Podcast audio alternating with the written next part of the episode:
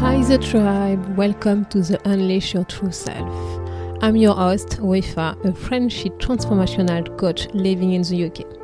This podcast is here to help you to self reflect, raise your self awareness, and break through your limiting beliefs which hold you back to unveil your true self. Take five minutes of your time, grab a pen, a notebook, and listen to this episode.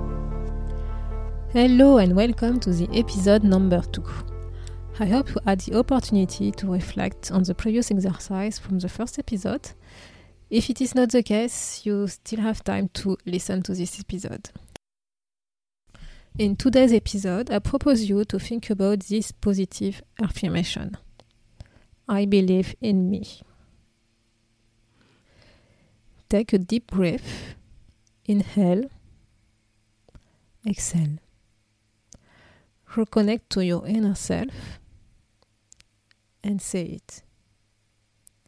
I believe in me. I don't ask you to think about it, but really to say it to yourself. Say it loudly. I believe in me. What do you think when you are saying this affirmation to yourself? What are you feeling? What is going on in your body? Take time to welcome all those feelings and thoughts. I believe in me. Do you really believe in you? Think about it and write it on your notebook. What does it mean for you? Believe in me. How do you demonstrate every day that you believe in you? Which behaviors demonstrate that you believe in you? Remember this you are the only person who are going to transform yourself. Yes, only you. So if you don't believe in you, no one else can do it for you. You have to believe in yourself and you have to act as you are confident in yourself.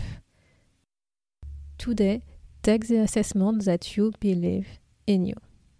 Even if it is difficult to trust this information, every day you are going to say it loudly. I believe in me. The exercise I propose you is to find at least three things which demonstrate that you can believe in you. Do this exercise every day during one month.